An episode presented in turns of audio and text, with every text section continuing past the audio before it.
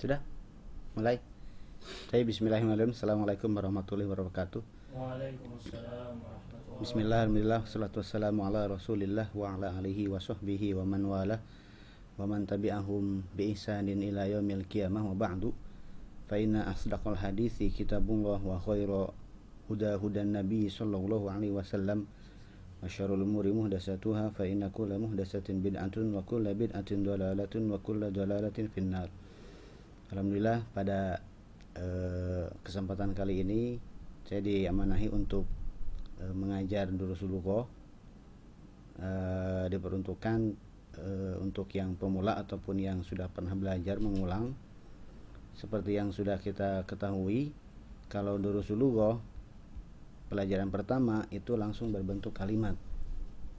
Kalau saya sih biasanya sebelum masuk ke Durusulullah itu saya selalu memberikan mukadimah terlebih dahulu mengenai e, mulai dari satuan yang paling terkecil.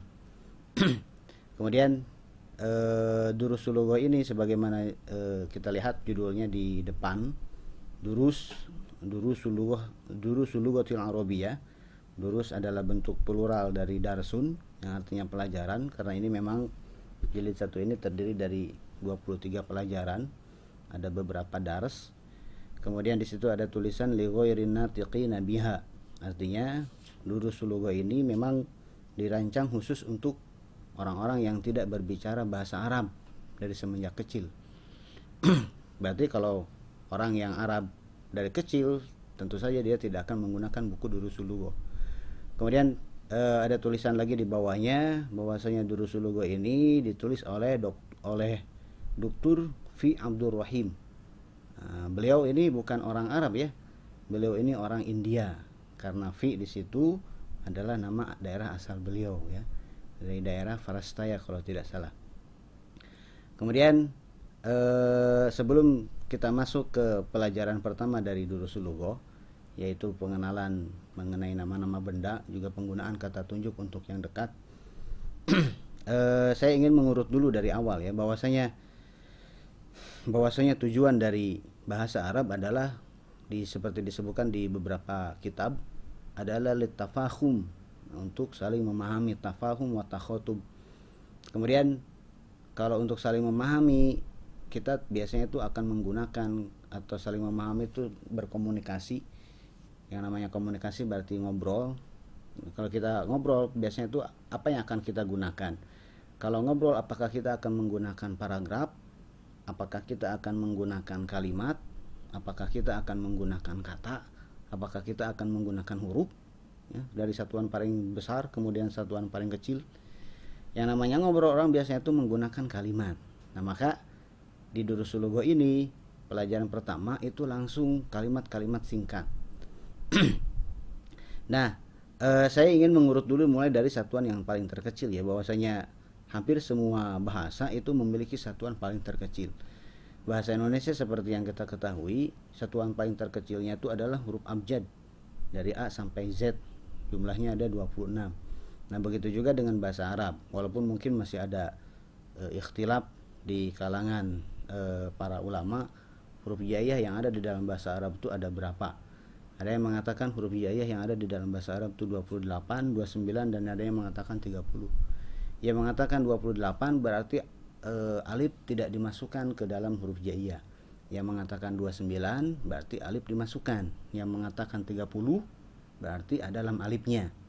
Kalau dulu kita ngaji menggunakan e, buku tuturutan atau metode Baghdadiyah, nah kita ngurut tuh dengan mulai itu dengan alif dulu, alif, ba, ta, sa, jim. Kemudian di ujung tuh ada lam alif hamzah iya. Nah, lam alif itu dimasukkan ke dalam huruf jaiyah.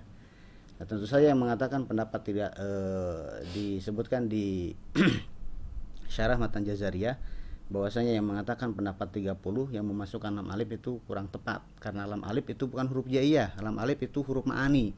Sedangkan huruf jaiyah itu huruf mabani. Huruf mabani itu huruf-huruf yang membentuk sebuah kata. Huruf jaiyah itu mentah ya, belum ada harokatnya.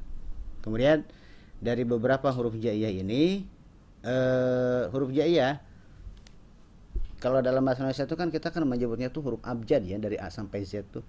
Kenapa disebut huruf abjad? Ini bukan asal penamaan ya. Karena sebetulnya huruf abjad ini diambil dari kata abajada.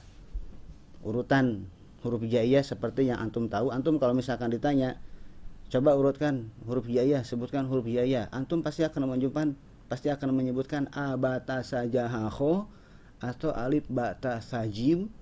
Nah, itu adalah urutan yang eh, apa uh, bukan yang klasik ya. Setahu saya yang klasik itu urutannya itu urutan abjad tartib abjadi. Jadi di dalam bahasa Arab tuh ada dua tartib huruf hijaiyah tuh ya. Ada yang menggunakan tartib abjadi, ada yang menggunakan tartib alif ba'i atau alfabet. Nah, tartib abjadi berarti urutannya tuh abjad.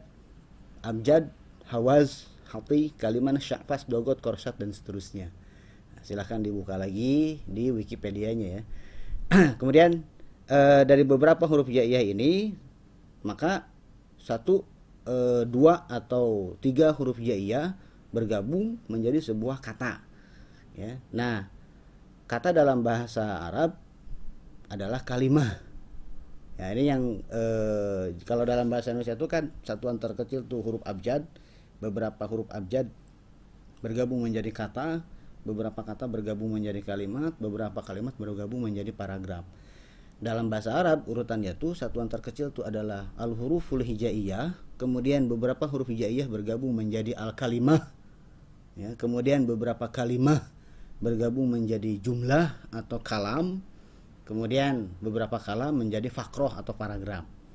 Gitu ya. Nah eh, ada sedikit bunyi yang mirip ya. Kalau di dalam bahasa Arab kalimah dengan tak marbutoh adalah artinya kata sedangkan kalimat dalam bahasa Indonesia bahasa Arabnya itu adalah jumlah. Jadi kalimat tidak sama dengan kalimah. Itu yang sering tertukar.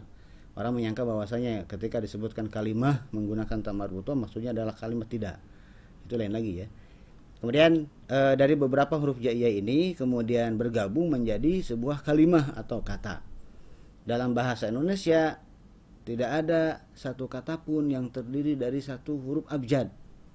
Dalam bahasa Indonesia, satu kata minimal terdiri dari dua. Seperti ke, di, ya, ke, ke masjid. Ke itu satu kata, terdiri dari huruf K dan huruf E. Tapi dalam bahasa Arab, ada kata yang terdiri dari satu huruf hijaiyah. Cuman perbedaannya adalah kata tidak semua huruf jaiyah itu jadi kata tidak. Hanya beberapa huruf jaiyah saja yang dianggap sebagai satu kata. Dengan catatan kata yang sebagai e, huruf jaiyah yang e, sebagai sebuah kata harokatnya itu sudah tetap mabni. Seperti misalkan huruf ba. Ya tidak kita tidak disebutkan dengan bi. Kalau misalkan kita ditanya kalau misalkan ditanya apa bahasa Arabnya dengan? Apa bahasa Arabnya dengan? Orang akan menjawab bi. Nah itu kurang tepat. Ya yang betul itu adalah bahasa Arabnya dengan itu adalah al-ba'u. Gitu. jadi ketika di Eropa kadang suka ada yang begini. Uh, Doroba Muhammadun Zaidan bil hajari. Bil hajari al-ba'u harpujar kemudian al-hajari majrurun. Nah majrurun suka ada yang mengatakan begini majrurun bibi ah ini tidak boleh dosen kami Ustaz Budian itu paling tidak suka kalau seperti itu ya kalau yang untuk satu haro, yang satu huruf disebutnya tuh majrurun bil ba'i. Seperti itu ya. Jadi tidak disebut dengan berharokatnya tapi disebut ketika mentahnya. Nah, e, huruf jaiyah yang dianggap sebagai huruf jaiyah yang sebagai sebuah kata itu harokatnya itu sudah mabni. Seperti huruf hamzah misalkan. Huruf hamzah kalau tanpa harokat itu adalah huruf mabani, tidak ada maknanya. Tapi kalau si huruf hamzah ini diberi harokat fathah, maka dia menjadi istifham. Maka dia menjadi harful istifham atau dia menjadi bisa juga sebagai harfun nidalil qarib. Ya. Kalau misalkan istifham seperti misalkan azaidun azaidun hadirun kalau misalkan dia jadi e, harfun nida maka dia menjadi azaidu azaidu azaidu ta'al. Wahai zaid kemari. Perbedaannya di situ ya. Nah maka si hamzah ini hamzah kemudian ba kemudian ta itu semuanya adalah kata. Hamzah maftuhah atau misalkan ba maksuroh atau misalkan tak maftuhah ya karena ba maksuroh maksudnya adalah bi. Nah, kemudian kalau eh, kalimah atau kata yang terdiri dari dua huruf jaya tentu saja jumlahnya banyak. Seperti misalkan min, min, kemudian fi. Kita tidak menyebutnya itu mim nun, tapi kita menyebutnya itu adalah min. Kemudian fi tidak disebutnya itu fa ya, tapi disebutnya itu adalah fi. Nah, kemudian eh, di dalam bahasa Arab klasifikasi kata itu cuma ada tiga sebagaimana yang sudah dibagi oleh pendahulu kita yaitu uh, Abul Aswad Ad-Duali ketika beliau menyodorkan pembagian kata menjadi tiga dan disetujui oleh uh, sahabat Ali radhiyallahu anhu maka seperti yang sampai sekarang pun pembagian kata itu tetap tiga ya. Dari semenjak zaman Abul Aswad beliau membagi kata itu menjadi isim fiil dengan huruf. Isim fiil dengan huruf. Kalau menunjukkan ke sebuah makna kemudian tidak berkaitan dengan waktu berarti isim. Kalau menunjukkan ke sebuah makna kemudian berkaitan dengan waktu berarti fiil. Kalau tidak punya makna kecuali bergabung dengan yang lain baru dia huruf. Nah agak susah memang memahami DP, eh, klasifikasi kata yang simple cuma tiga ini jika dibandingkan dengan klasifikasi kata dalam bahasa Indonesia dalam bahasa Indonesia kata tentu saja ada banyak macamnya seperti misalkan kata kerja kata benda kata sifat kata tunjuk, kata depan, kata sambung dan seterusnya. Nah, semua kata-kata klasifikasi kata yang ada dalam bahasa Indonesia itu mau tidak mau harus dimasukkan ke salah satu dari tiga klasifikasi kata yang ada di dalam bahasa Arab. Nah, klasifikasi kata yang ada dalam bahasa Arab itu adalah alismu. Kita tidak dibacanya al-ismu ya, kurang tepat kalau dibacanya itu adalah al-ismu. Karena i dari ismu itu hamzah wasol hamzah hamzah wasol kalau di tengah tidak berharokat harokat dari kas, harokat kasroh dari hamzah wasol itu mundur ke lam dari alif lam jadi tidak dibaca al ismu tapi dibacanya itu adalah alismu yang pertama adalah alismu yang sering diterjemahkan dengan kata benda.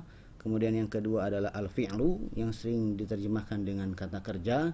Kemudian yang ketiga adalah al harfu ya, yang sering kadang diterjemahkan dengan kata sambung atau kata depan. Kata sambung konjungsi kata depan preposisi. Setelah tahu pembagian kata ini harus akurat. Ketika kita menghafalkan e, kosakata atau kita menghafalkan mufrodat atau vocabularies atau kata e, apa kata perkata ini harus akurat. Akurat harokatnya akurat susunan hurufnya. Karena kurang saja satu huruf maka artinya bisa salah. Ketika seseorang karena permasalahannya adalah karena bahasa Arab itu sudah jadi bagian dari bahasa Indonesia terkadang orang tuh eh, yang dia tahu terlebih dahulu itu adalah versi bahasa Indonesianya seperti kata kitab itu sudah jadi bagian dari bahasa Indonesia. Tulisannya adalah huruf K, huruf I, huruf T, huruf A, huruf B. Kitab. Nah itu yang pertama kali dia kenal.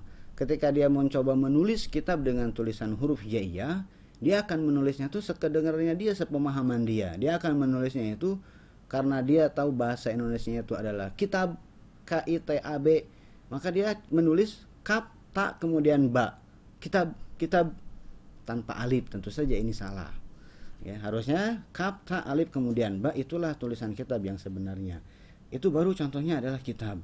Belum istighfar belum istighoroh belum istighosah belum istisqo ketika misalkan orang yang pertama kali belajar bahasa bahasa Arab pemula banget kalau saya kasih tes seperti ini hampir semuanya itu salah. Yang paling sering adalah salah dalam menulis kata Khadijah.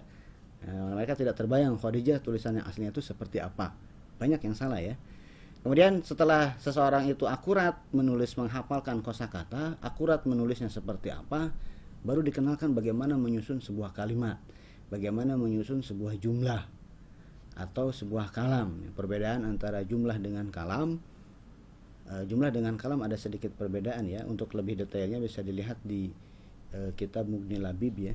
Di bagian paling akhir di situ disebutkan beberapa ciri perbedaan antara uh, kalam dengan jumlah. Kita anggap saja untuk pemula, kita anggap saja kalam adalah jumlah, jumlah adalah kalam untuk mempermudah. Nah, dalam bahasa Arab jumlah itu tentu saja seperti yang sudah kita ketahui jumlah atau kalimat itu ada dua macam. Ada jumlah ismiyah kemudian ada jumlah fi'liyah jumlah ismiyah adalah kalimat yang dimulai dengan menyebutkan isim terlebih dahulu memulai kalimat dengan menyebutkan kata benda terlebih dahulu.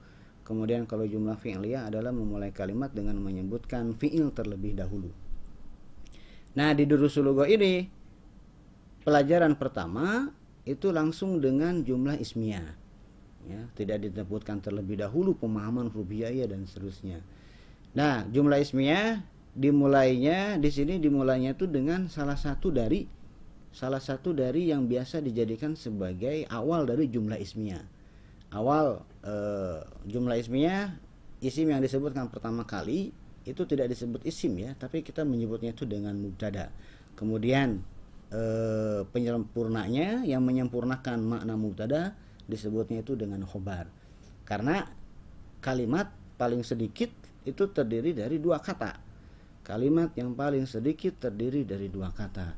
Definisi kalimat adalah yang bisa memberikan makna yang sempurna. Bagaimana kalau misalkan terjadi cuma satu kata tapi lawan bicara paham maksudnya? Maka itu tetap disebut kalimat. Berarti ada yang dimahzuf. Seperti misalkan, seperti misalkan eh, ditanya kalau misalkan ada yang bertanya man abuka? Siapa bapak kamu? Kemudian kita menjawab Ahmad. Ya kita menjawab Ahmad. Nah itu Ahmad itu di situ tuh adalah satu kalimat. Walaupun yang terdengar adalah hanya satu kata yaitu Ahmad tapi sebetulnya dia itu adalah dua e, dua bagian ya. Bagian yang pertama adalah man abuka ketika kita menjawab e, Ahmad asalnya tuh begini. Man abuka Ahmad Abi atau Abi Ahmad. Bapak saya adalah Ahmad atau Ba Ahmad adalah bapak saya. Jadi yang satunya lagi itu dihapus. Kemudian e, di pelajaran yang pertama ini mengenai e, kenapa sih dimulainya itu dengan haza dengan haza kitabun? Kalau misalkan hampir semua yang belajar durusulugo untuk ligoiri natikina biha itu biasanya tuh orangnya tuh sudah dewasa ya. Jarang anak kecil menggunakan durusulugo. Karena memang dulu durusulugo ini dijadikan mukoror buku tetap yang digunakan di Universitas Madinah sebelum uh, ada silsilah ya. Nah uh, para pemuda yang belajar bahasa Arab menggunakan durusulugo di dalam bahasa asli mereka, bahasa ibu, alugatul um, bahasa ibu mereka, tentu saja mereka sudah mengenal bentuk-bentuk rumah, masjid dan seterusnya. Seperti misalkan kita sebagai orang Indonesia tahu kalau yang bentuknya ada pintunya, ada atapnya itu namanya adalah rumah. Nah, permasalahannya adalah kita tidak tahu bahasa Arabnya rumah itu seperti apa. Nah, kemudian dikenalkan oleh orang Arab ini adalah rumah maka kita tuh dianggap seperti anak kecil yang baru mengumpulkan kosakata itu ya. Jadi memang inti dari pelajaran pertama itu seperti itu. Kita tuh dianggap seperti bayi.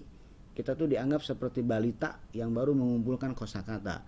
Walaupun kita sudah tahu esensinya rumah itu seperti apa tapi kita tidak tahu. Tapi kita tidak tahu bahasa Arabnya rumah itu apa. Seperti yang kita lihat di sini ada hadza baitun kemudian ada hadza masjidun.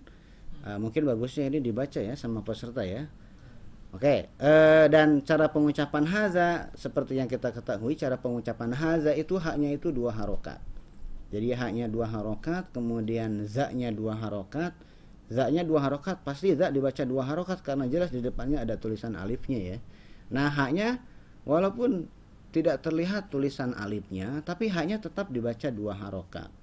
Kalau di dalam ilmu imla ini yang disebut dengan apa yuntok wala yuktab walaupun wala yuntok tetap diucapkan dua harokat wala yuktab walaupun alifnya tidak tertulis nah karena e, kalau mau dipreteli kalau mau dirinci hadza itu kan dua bagian ya terdiri dari ha dengan za yang isim isyarahnya atau yang kata tunjuknya itu cuma za-nya hadza itu terdiri dari dua bagian ha dengan za Ha itu adalah ha at-tanbih. Harfu tanbih ya. Tanbih itu untuk e, menggugah perhatian. Kalau bahasa Indonesia-nya sebetulnya bisa saja kita mengatakan begini.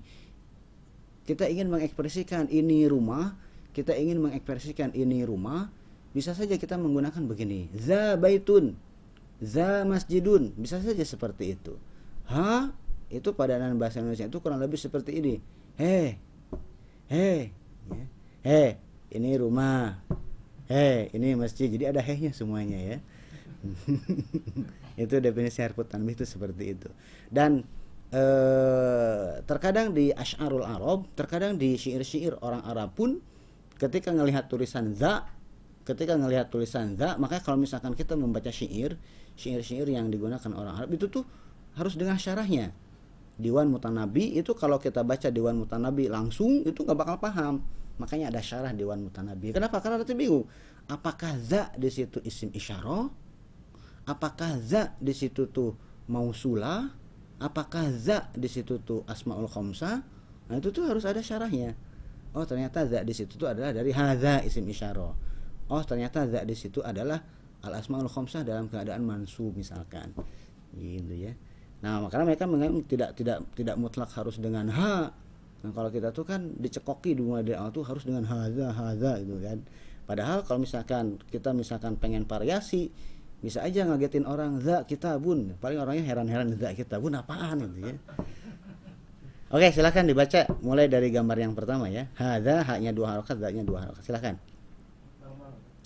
Bareng-bareng? Atau satu orang satu orang atau bareng-bareng? Oh silahkan bareng-bareng. Hada baitun. Berikutnya. Hada masjidun. Terus. Hada babun. Hada kitabun Qalamun. Hada miftahun. Hada maktabun. Hada sarirun. Hada kursiyun. Nah, Bagus ya. Jadi kalimat-kalimat simpel seperti ini Ini adalah kalimat-kalimat sederhana ya. Hanya terdiri dari dua kata saja Yaitu hadha dengan benda yang ingin dikenalkannya.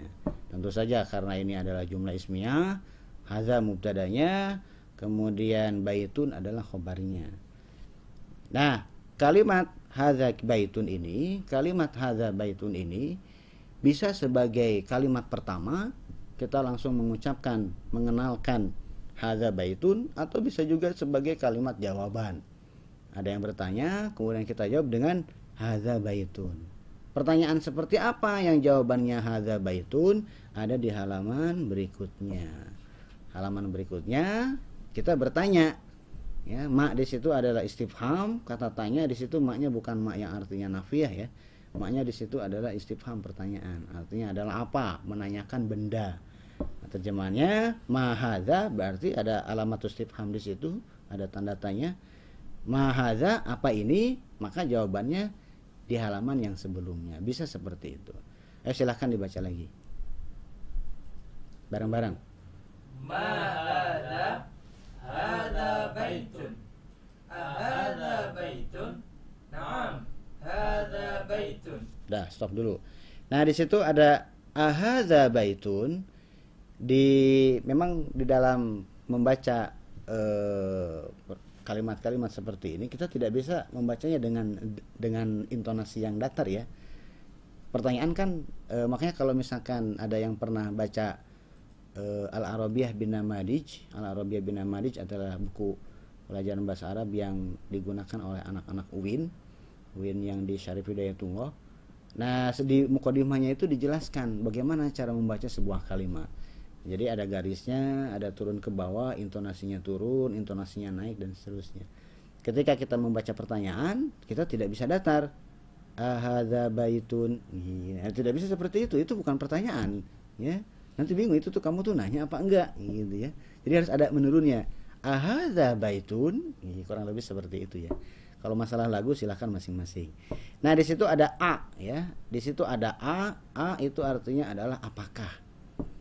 Memang di di Durusulugo ini dimulai dari jilid 1 sampai jilid 2 pertanyaan apakah itu konsisten menggunakan a. Kenapa tidak menggunakan hal? Kenapa menggunakan a? Karena nanti di jilid 2 itu ada pertanyaan negatif.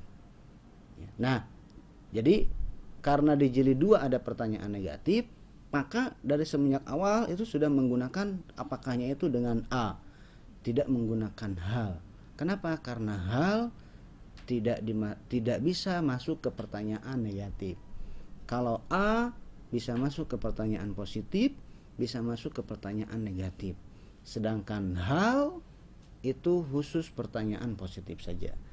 Antum nggak bakal pernah mendengar hal lasta nggak bakalan ada. Ya. Nah di ayat tuh tidak ada. Halaisaullah nggak ada. Pasti selalu alaisaullahu kamil hakim. Nggak ada hal di depannya laisa itu nggak bakal ada.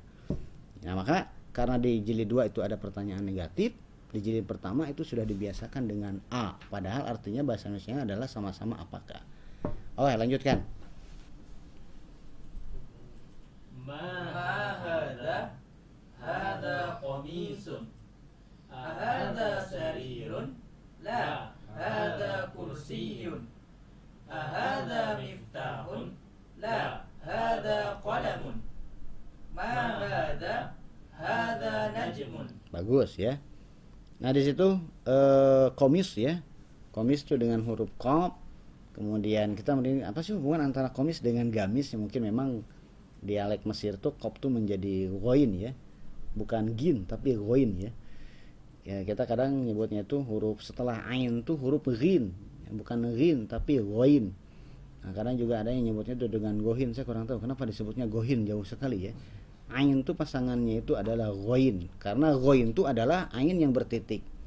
Tulisan ain ain huruf ain huruf ya kemudian huruf nun dikasih titik maka menjadi goin kurang lebih seperti itu. Sama seperti dal dan zal itu itu juga. Oke. Okay. kemudian berikutnya adalah latihan-latihan ya. Ah, di situ mengulang kosakata apakah masih ingat dengan kosakata yang tadi dengan dalam bentuk pertanyaan. Silahkan dibaca lagi. Ya tamrin awal. Ma ada Ma hada hada. Kitabun dulu. Fokus, fokus, fokus. Ma hada kitabun. Ma hada hada. Kolamun, ulangi ya, bukan kolamun. Yang pendek dibaca pendek, yang panjang dibaca panjang. Ulangi lagi. Ma hada kolamun qalamun. Ma hada babun ma hada baitun ma hada kursiyun ah, ini adalah kalimat-kalimat sederhana ya Apakah dengan kalimat-kalimat sederhana ini antum sudah bisa ngobrol dengan orang Arab? Ah, tentu saja bisa, silakan saja. Tapi antum yang nanya terus ya, atau antum yang jawab terus ya. Jangan nanya masalah alamat dan seterusnya, karena antum pelajarannya baru dulu seluruh jadi satu ya. Oke, kemudian berikutnya adalah latihan yang kedua, penggunaan apakah ya. Meyakinkan. Dalam artian eh, yang namanya bertanya baik itu apakah ataupun pertanyaan yang tadi tidak mesti yang namanya pertanyaan tuh ya judulnya juga istifham ya. Tidak mesti istifham tuh yang judulnya istifham tuh wazan istifham tuh berarti kan makna yang pertama tuh adalah tolab ya. Istifham tuh berarti tolabul fahmi minta paham. Bisa jadi pertanyaan itu adalah pertanyaan ngetes ya. Seorang guru ngetes eh, ke anaknya mahadha jangan dijawab ah guru kok nggak tahu begitu ini apa? Jangan dijawab seperti itu ya itu mau ngetes. Nah ah sekarang berikutnya adalah si gurunya ini pura-pura bingung. Ya si gurunya pura-pura bingung ini apa sih? Apakah ini rumah atau apa? Ini sesuai dengan gambarnya ya. Kalau misalkan ini rumah maka jawabnya dengan naam sesuai dengan realitanya. Kalau misalkan ini bukan rumah berarti jawabnya dengan la setelah la tentu saja kalimatnya tidak boleh rumah. Ya, misalkan begini di situ ada ahadza baitun, nah, di situ ada ahadza baitun sedangkan gambarnya masjid. Ya. Ahadza baitun karena gambarnya masjid, kemudian pertanyaannya adalah ahadza baitun, maka harus dijawabnya adalah dengan la. Apakah ini rumah sedangkan gambarnya masjid ya? Maka harus jawab dengan la. Kalau antum menjawabnya dengan naam, ah, berarti antum yang salah, tidak hafal ya. Nah, berarti antum tidak enggak lagi oke ya. Nah, jadi ketika ada pertanyaan ahadza baitun, tidak boleh dijawab dengan naam. Hadza baitun. Nah, berarti antum salah. Atau ahadza baitun, naam hadza masjidun. Nah, itu lebih ngaco lagi. Atau misalkan ahadza baitun, la hadza baitun. Nah, bingung juga itu maksudnya apa. Jadi yang jawaban yang tepat adalah ahaza baitun la hadza masjidun. Ya, silakan. Bareng-bareng lagi. Ahaza baitun la hadza masjidun. Terus. Ahaza miftahun. Nah, ini hadza qalamun. Nah, miftah itu uh, bukan miftahun ya, tapi ahaza miftahun, miftahun. Jadi bukan ahaza miftahun, bukan miftahun karena di situ ada alifnya. Ulangi lagi. Ahada miftahun. Nah, terus Ada qalamun. Terus ahada qamisun. Naam, hada qamisun. Ahada najmun. Naam, hada najmun. Nah, bagus ya. Nah, kemudian di tamrin yang ketiga, tamrin itu artinya latihan ya. Tamrin artinya adalah latihan. Kemudian kalau tamarin itu artinya adalah bentuk plural-nya. Latihan-latihan. Ya, maka kalau misalkan eh, antum punya anak yang latihannya bagus, beri nama Husni Tamrin. Berikutnya, eh, ikro waktub ya. Di sini memang harusnya dibaca kemudian ditulis untuk eh, mengetes menguji muridnya apakah benar tulisannya karena memang penyakit yang sering eh, hinggap di para pemula yang belajar itu adalah dia bisa ngucapinnya tapi salah tulisannya. Ya berapa banyak orang bisa mengatakan Khadijah, Aisyah, Fatimah nama awat semua ya. Tapi tulisannya salah semua gitu ya. Nah itu karena memang kenapa? Karena penyakit ini bisa terjadi karena proses mendengar itu lebih banyak daripada proses melihat tulisannya. Ya nah maka di sini ada latihan yaitu untuk dibaca kemudian ditulis ulang nah, kalau misalkan eh, kitab bagaimana tulisannya? Nah itu peserta itu harusnya tuh nanti di, di, di apa dikasih kertas di bukunya masing-masing kemudian gurunya memberikan eh, ada pelajaran imla ya.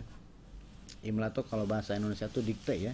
Ada pelajaran di dikte gurunya menyebutkan kalimat dalam bahasa Arab kemudian murid si muridnya menulisnya menulis ulang dengan eh, apa guru biasanya tuh mengulang cuma dua kali pengucapan ya tidak ada siaran ulang yang ketiga kali. Nah kemudian dia menulis si peserta itu menulis sekedengernya. Salah salah sekalian. Ayo silahkan ayo bareng bareng Hadza maktabun Hadza masjidun Hadza qadamun Hadza sarirun. Ma hadza? Hadza kursiyun. Ahadza baitun La hadza masjidun bagus ya. Nah jadi ini yang dasar-dasarnya kita sudah mempelajari yang dasar-dasarnya yaitu kata tunjuk ini kemudian eh, kata tanya ma apa kemudian kata tanya apakah kemudian harfu jawab naam ya. Kalau sesuai dengan pertanyaannya kemudian menjawab dengan la kalau tidak sesuai realitanya dengan isi pertanyaannya. Nah, untuk pemula kalau misalkan ingin lancar eh, hiwarnya, ingin lancar percakapan bahasa Arabnya, mulai latihan, mulai dari yang sederhana-sederhana saja dulu. Bikin simulasi percakapan di kepalanya, silahkan dia mulai nanya, dia yang nanya, dia yang jawab, dia yang nanya, dia yang jawab. Terus dilatih sampai eh, dia jadi refleks ya. Jadi ketika ada yang nanya, mahaza dia refleks tidak berpikir lagi. Dia langsung mengatakan hadza masjidun. Tidak mikir dulu bagaimana nyusunnya? Apakah masjidun hadza atau hadza masjidun? Nah itu karena kurang berlatih ya. Kemudian eh, pelajaran berikutnya adalah mengenai manhada itu akan kita sambung di pelajaran yang berikutnya. Mungkin eh, untuk eh, apa kesempatan kali ini kita cukupkan dulu sampai di sini Subhanakallahumma wabihamdika asyhadu an la ilaha illa anta astaghfiruka wa atubu ilaik. Assalamualaikum warahmatullahi wabarakatuh. Waalaikumsalam warahmatullahi wabarakatuh.